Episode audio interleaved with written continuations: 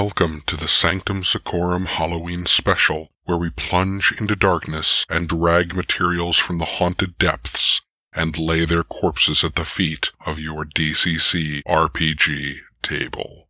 The library staff are doing something a little different on this All Hallows Eve. This time, each of them has read a different story from a different issue of Tales from the Magician's Skull. Perhaps one of them would like to begin our journey? Mark Bruner. The story I picked for tonight was from Volume 2, Stolen Witness by James Enge. When a pair of Thanes of the Sorceress Order of the Graith of the Guardians are discovered dead and the powerful relic they were set to watch over, known as Witness Stone, goes missing, Morlock Ambrosius, a low ranking member with a blemished past, is tasked to help with the investigation into the very highest members of the Order itself. The task is not an easy one. The stone can be used by powerful seers to compel those who have touched it into acting on their behalf, even wiping the memories of those under its sway. And little does Morlock suspect that the defender brought in by the order to solve the crime, Nevros Sirtol, hopes to use him as bait to allure the various suspects into revealing the true thief. I picked this one because it had a cool sort of crime scene element setting. And I thought it was very akin to sort of like the Alienist series, where it's an early take on crime scene investigation, but for a fantasy setting. Hmm. And it also has a really cool graveyard scene where Morlock is under compulsion to go and dig up the grave of one of these Thanes that's been killed and discovered dead over the stone. It's great because during the course of the digging, he's pausing every once in a while because he's fighting against this compulsion. And other witnesses see him sort of pick something out of the grave, and it reveals that it's a, a grave worm that he's plucking out of one of the eyes of the Thanes that's been murdered appetizer. But this, yeah, this is a fun story because it's it's apparently part of a series. So, so, so, James Enge has done a number of, I guess, Morlock Ambrosius stories. This is the only one I've read, and it's in, I think he's the only one that he's written for the Tales from the Magician's Skulls. But uh, it was very intriguing and it, it, made me want to read a little bit more. That he builds with just a little bit of hints of everything, a wide world. You know, it has reference to he was raised by dwarves because his traitorous father was uh, revealed by the witness stone and compelled to tell the truth about his plot to overthrow the king. And so, you know, there's references to his past background. There's this order of gravekeepers and healers that one of the Thanes is a member of, and it makes uh, priority of his burial sort of a compelling plot element. And it's this hint of the seers and this sort of like uh, the Graith of the Guardians and their and that order is touched on in some to, to some extent, you know, where they're sort of like almost like Vancian sorcerers in their agelessness, you know, in terms of how they extend their lives through magic. And they have hints of you know how they've trained themselves over the years to be you know adept swordsmen and, and things like that. Basically like mastering skills that would take lifetimes to consume but they have lifetimes to consume. So it, it you know it's something they can do. It wards off the boredom. Yeah yeah exactly um, but they're also very suspicious of each other, and that that also drives the plot as well because you can't quite tell who is a suspect, who's not, and who's in league with each other. A short, snappy story that's well written and definitely worth checking out if you're looking for something that's in the crime Halloween vein, I guess. Ooh. So, so it's a fun. And, and what I paired it with for picking something from Dungeon Crawl Classics was there's a story as part of the campaign elements series that was published by Purple Duck Games by Daniel Bishop called The Falcate Idol. And it's a it's one of these drop-in adventures. I think we covered Silent Nightfall in a previous episode. Oh yes. With the yes, with the Changeling Earth. that was a, a great sort of example of what you can use these short drop-in adventures if you're looking for something to fill a gap between campaigns, if you're looking for just something that draws your adventures into a larger series of events, you know, maybe like a web of things that are going on. So the Falcate Idol is a story centered around a thieving of an, a religious idol that can be set in any sort of underground city you know, elements, you know, caverns or you know something like that.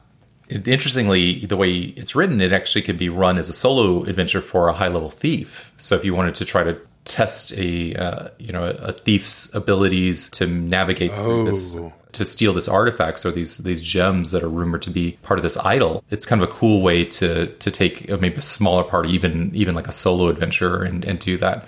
Um, and like everything by Daniel Bishop, it's, it's well written and is just honed, you know, in terms of uh, the things that he presents. Well, that makes it sound like a perfect adventure to use if you're a couple players short You Yeah. drop that in, and it sounds like it would. This would skin together really well. It is because it, the the whole idea behind the the James Enge story is this mystery surrounding this uh, this missing witness stone, which is a powerful relic, and it has untapped potential, which there's sort of hints at in Daniel Bishop's story as well, or Daniel Bishop's adventure. In that you know, there's other things that can lure the party down there, not just the idol's eyes, but the rumor that part of the idol's worshippers have tapped into what's known as the egg of creation, and this egg has sorcerer's powers similar to what a, uh, a wizard or, or, or a cleric might be seeking in order to quest for it or to placate a patron, for example. And that's that's sort of the the impetus behind the witness stone as well. It's this untapped potential because normally the order uses the witness stone to compel those who touch it into telling the truth.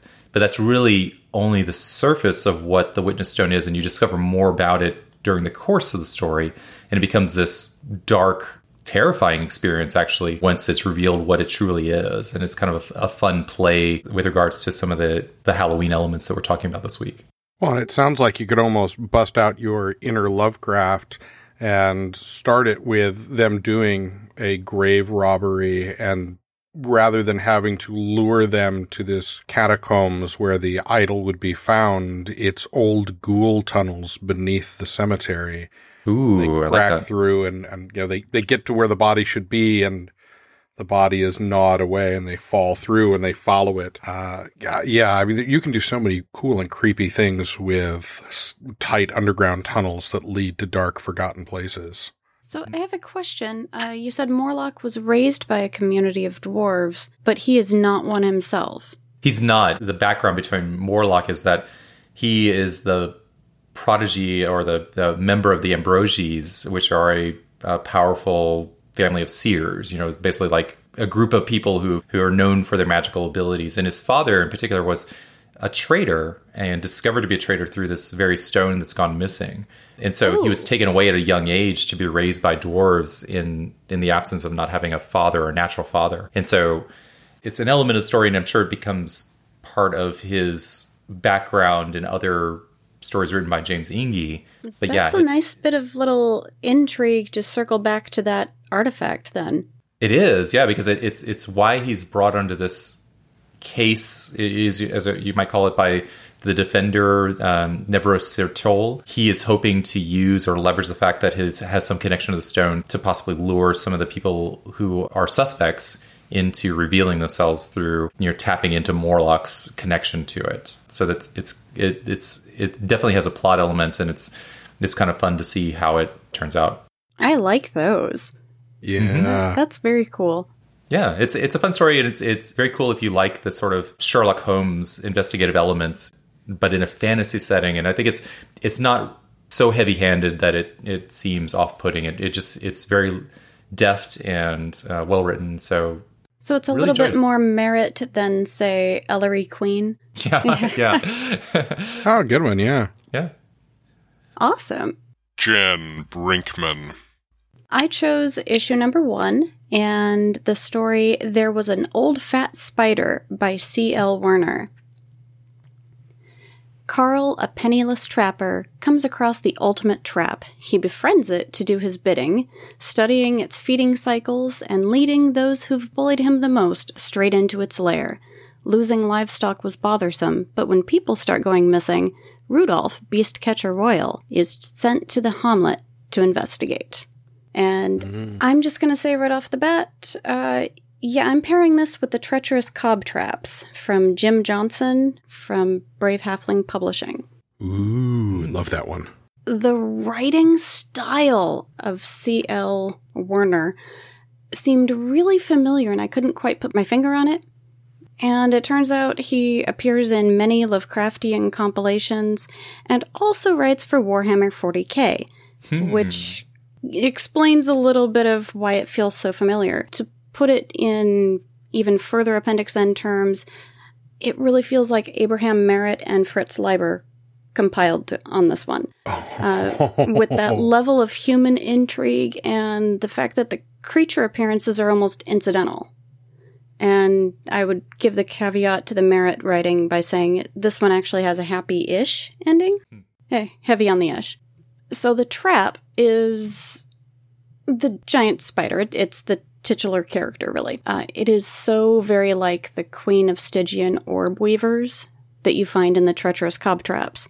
Although the description of C.L. Werner's spider, the venom effects and the feeding techniques are much more unsettling. We're walked through the last trapping of Carl's before Rudolph the Beast Catcher catches on. And in this one, he's led into the forest glen and he sees these lank pouches of webbing hanging from the prior victims. And it, it's, I won't say gruesome, but what isn't Halloween themed, if not webbing everywhere and partially desiccated bodies within webbed pouches? uh, so I'm keeping with the theme. You're welcome. Of course, our main character, Carl, is besotted with the tavern wench, and when his feelings aren't returned, he attempts to lure her next, which is when Rudolph makes two discoveries. First, of course, what this trap is, and that the barmaid can defend herself. which, yeah, okay, I, I appreciate that too. It was a little bit of a surprise ending on that one, so I don't want to give a whole lot of that particular bit away. Um, it's a fun little read, and I really appreciate that for those of our listeners who aren't familiar, Tales from the Magician's Skull actually includes DCC RPG stats in the back of the issue. For, Thank you, Mr. Olson. For most of the uh, yeah. really cool things listed. And like the Sylvan cloak that the beast catcher wears. It's made of exactly 103 wings of dusk moths. Uh, right? That's precise. yes, thank you, Terry. Essentially, it renders the wearer magically invisible, but they still cast a shadow. Okay. That's, that's rather cool. I love the idea of a beast catcher royal. And Right. That, that's his title, and it's just intriguing that you know that in a fantasy setting there is sort of the game warden version of the the monster catcher. You know, Yeah. Well, and, and he talks about his previous tasks involving things like catching lycanthropes, or he mm-hmm. they actually did capture some creatures, but it turned out somebody else set them free. And it- Oh ho. Well, there's a, an adventure in itself. Right, right, I I kind of like that character. Honestly, I, I felt a little bad for the poor trapper in, in the beginning of the story. He's picked on by all of these just gruff guys laughing at him because he's penniless. And I'm like, hey, that's not cool. And then Carl finds this spider which can uh, make you be friends with it, really? and uh, then, dude, still not cool. I, I've got to say, especially Halloween and all, there is a movie that ties into that character to a T if you just switch the spider to a rat and sit down and watch Willard.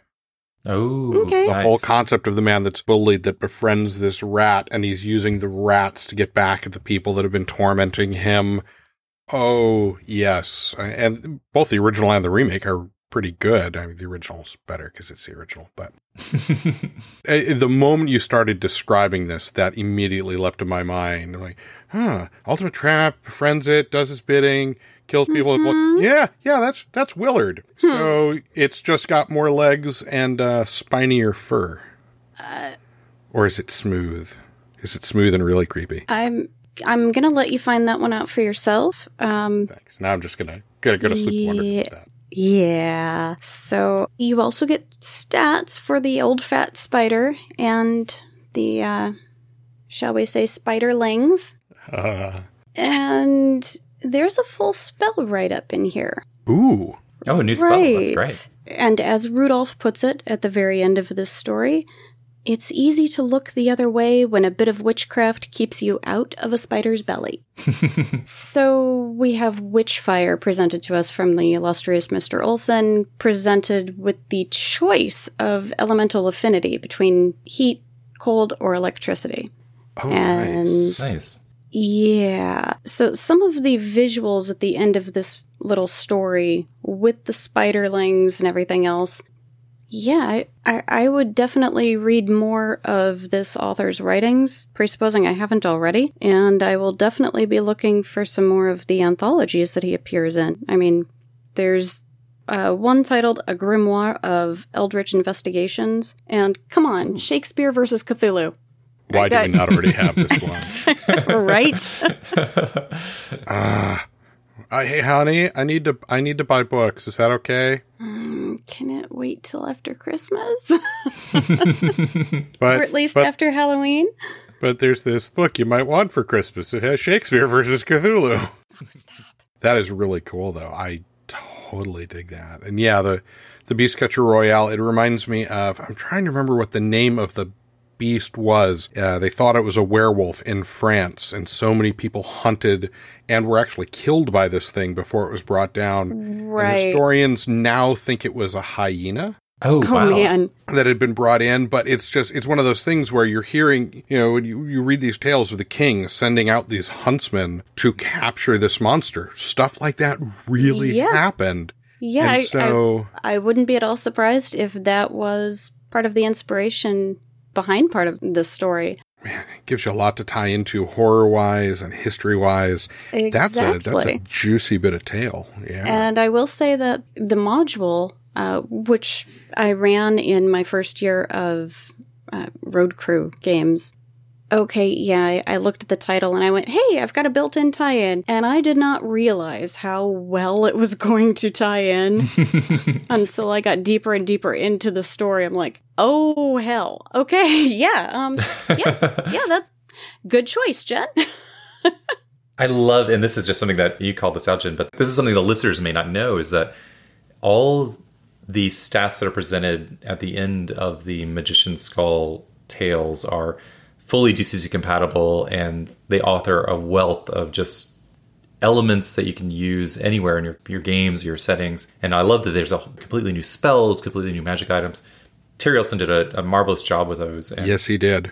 you don't have to be using the stories or the settings for taking them and appropriating them and playing with them. I hope that they get compiled someday and, and available once these volumes are out and distributed, you know, enough that it makes sense to sort of take them and put them as part of you know, just a, a regular DCC backdrop. So Oh, and, Let's and- face it, the stories are good enough that it's worth buying the issue for the Oh, it is, stories, and the stats are just kind of the bonus. Mm-hmm. it really makes me wish, especially with things like the spell write ups, that somebody out there with the grand list is tracking all of these things for the fans' ability to peruse spells by name and, you know, just a little nudge to our DCC community and, oh, maybe a particular taco. Much love. We're blaming tacos. So, on the note of things that are being statted up, I can only imagine what you have in store for us, Bob. Bob Brinkman. Well, first of all, since we each did a different issue, I did issue zero, the only issue with one story and nothing statted up. So, Oh, well, you're just going to have to do it then, right? yeah. Um, Yeah. no. Right. So the story in issue zero is The Way of Serpents by Howard Andrew Jones, and it was originally published in the Goodman Games 2016 Gen Con program guide. So even if you don't have the issue zero, which was a Kickstarter exclusive, you can still get the story, and it is certainly well worth reading. The story begins with a hero, Hanuvar, as a captive of a kingdom of islanders. A great raid is coming, and Hanuvar is offered his freedom with a nudge and a wink that he's going to be killed anyway, if he will travel to the lair of the great winged serpent and ask it to recall an ancient bargain to protect the kingdom. And right off the bat, I, the, the story just pulled me right in and it gets to the heart of it really quickly. And it seemed, it seemed just so pure fantasy. When I started reading it, I was getting the intro concept. I'm like, well, this isn't necessarily the best Halloween story, but it's a good one. And then the story quickly proved me wrong. First of all, Howard Andrew Jones knows how to set a mood. And so you've got this opening with Hanuvar kind of almost behaving like part Conan. He is completely, you know, unperturbed by the fact that they're lying to him and they still plan on killing him and they're probably sending him to his doom. Doesn't bug him at all. And then he teams up with a priestess Lalusa and they head off with a few other people that are there to make sure he doesn't escape. And the tone of the story gets dark and creepy right off the bat, almost immediately once they get going. This weird leather winged thing greets them at a bridge and demands tribute before it'll allow them to cross, or it's just threatening to kill them and, and, and feast on their flesh. And there's this illustration by Michael Wilson that goes with it. This dark, like monkey lizard wing thing. And, uh, and that I suppose be something good to stat. Um, and then Oh you know, the the story has all these twists and turns and betrayals, and finally they get near the lair of this winged serpent, and to get in, they have to descend into this dark water and swim, and they don't know how far they have to swim, and so you've got kind of that. Uh, yeah, you've got you've you've got that suffocation horror, like when they the kid in uh, in Signs is having his asthma attack, and you sort of stop I said breathing nope. yeah. Or or any of these other movies where people are really pushing themselves to the limit and hoping, hoping that they're going to find the other side. And you know, they emerge to the other side and the winged serpent is never really fully described. It has kind of a white whiskered mustache, so maybe it's something like a Chinese dragon with wings, maybe it's like a South American serpent. They never really heavily describe it, but the interactions hmm. that they have with it, this, well, we're here because there's this deal. Oh, was there a deal? And so you have that whole, okay, so there's two people standing alone in a dark, dark cavern with a gigantic thing that could kill them at any moment, and they are armed with wits and wet clothing. Oof. And their escape path is back through an underground lake that that this thing could easily follow you through. Yeah. Right. So there's this looming sense of doom, this ominous, omnipresent darkness hanging over it. And the story ends in a very interesting fashion with deals being struck that I will not give away because you really want to read this. But I paired this with The Marvelous Myriad Myconid Caverns by Peter Mullen out of Gong Farmer's Almanac 2015. Ooh. Wait, wait. Peter Mullen wrote? An adventure by Peter Mullen. I am so ashamed of myself right now. I'm sorry, Mr. Mullen. and it deals with these hidden underground caverns. And I got to thinking, you know, well, okay, so you've made the deal with the winged serpent. What else is in this sealed away world that you've swum to? You know, that you've gone through all this. What else is locked away from humanity? What else is down here? And of course, with all of the water and the dank and anything that would be washing ashore, mushrooms just came to mind. And sure enough, there's a mushroom based adventure. Mm-hmm. I, I Well, could yeah. not believe my luck. And the adventure itself is really good. I mean, you could tie this into a lot of things. Substitute the winged serpent for the Leviathan if you wanted to in Sailors on the Starless Sea. I mean, any place where people are going underground, you could certainly tie into something like this as kind of a, a starting or concluding encounter. But the fact that the winged serpent is what is discoursing with them and saying, oh, was there a deal? Really? That's really interesting. Right, because the conceit is that there is this ancient deal between the winged serpent and the kingdom, that the kingdom would protect the serpent, and the serpent would protect the kingdom. And when told about this, the serpent does say, You were going to protect me? Uh, And that's when things start to unravel rather quickly. It's just there's so much going on in this story, and and like I said, you know this this issue only has the one story. It's got a number of essays and things like that to it. I mean, there's more than just a story that you may or may not have read, and the cover, which is a black and white of deep ones kind of boiling out of the sea, is truly truly nightmare inducing. So there's plenty of stuff. If you can lay hands on this, I know that Goodman had some of these at the booth at Gen Con, and so maybe you might be able to pick some up that way or through the hey, we found a few rarities on the Goodman site, but this is totally worth buying. Awesome. I'm glad we were able to nab one from each issue. Well, and it's also that's it's, kind of fun the way it worked out. it's also worth noting that Howard Andrew Jones is the editor of all the rest of the volumes, and so he's not only the author of this case, but he's the main editor in charge of all the uh, material that's been put together for volumes one and volume two, and hopefully volumes to come. I see that he does have a piece in volume one as well. Well, and most of the essays in issue zero by him, whether it's about defining sword and sorcery or about the unsung grandfather of sword and sorcery, Harold Lamb, talking about Leigh Brackett, you know, he's not just the editor for Tales from the Magician's Skull. This is a man who knows his stuff, who is working on the new line of Conan novels. This man really knows Appendix N and ties all of these Tales from the Magician's Skull issues together brilliantly because he is such a font of knowledge on the subject to begin with. Mm-hmm. And Howard was a lot of fun to hang out with at Gen Con. So that that's worth noting too.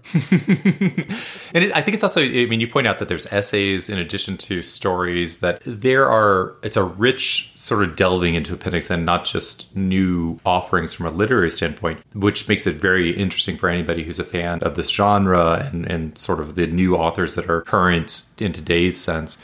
But there's also commentary. I think in volume two, Stefan Poag has a illustrated version of People of the Pit that makes an appearance. If you're a Lovecraftian Oh, that's fan, where that went. it, Yeah, he, he originally created it for a zine that he put together, but then it got picked up by the Tales from the Mm-hmm. Magician's Skull, and and so there's a lot in here that it would intrigue any sensibilities in terms of you know what media and medium that you partake in. You know whether it's just pure literature or if you want commentary or if you want illustrations and comic book style. They've done a really, really good job. Or, or if you're looking for DCC stats, you know we mentioned with Terry Olson taking on the lifting of the works into a statable content. Well worth any DCC fans, but any Appendix N fans, you know, time and effort to dig into these stories. And exactly, you know, while these aren't published on cheap pulp paper, they really capture the feel of Weird Tales or Tales to Astonish and all of those old pulps. The stories really, they're not just fantasy stories. They're not just Appendix N-ish stories. They're really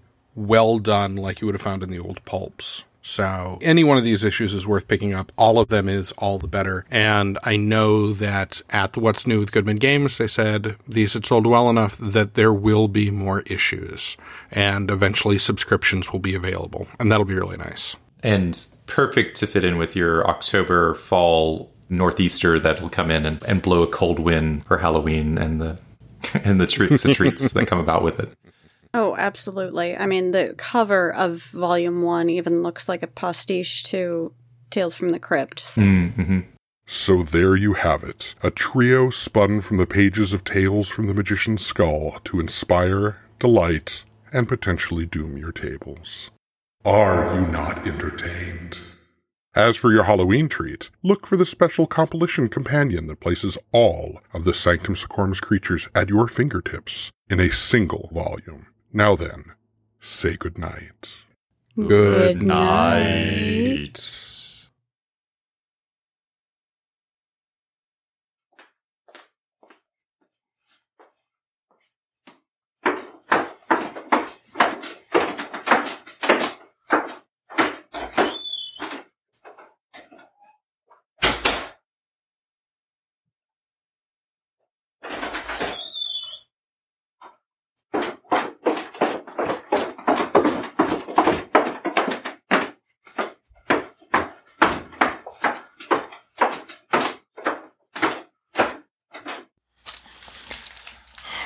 always the one who gets this job. Go down the stairs, they say. Find the book. It's right there on the shelf, they say.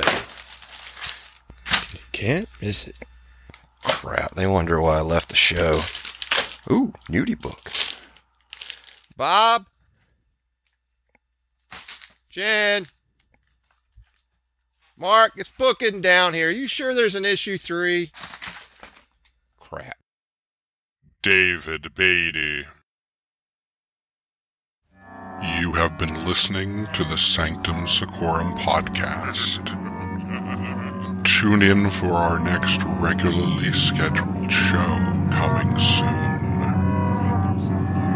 This has been a production of Sanctum Media. Copyright 2018.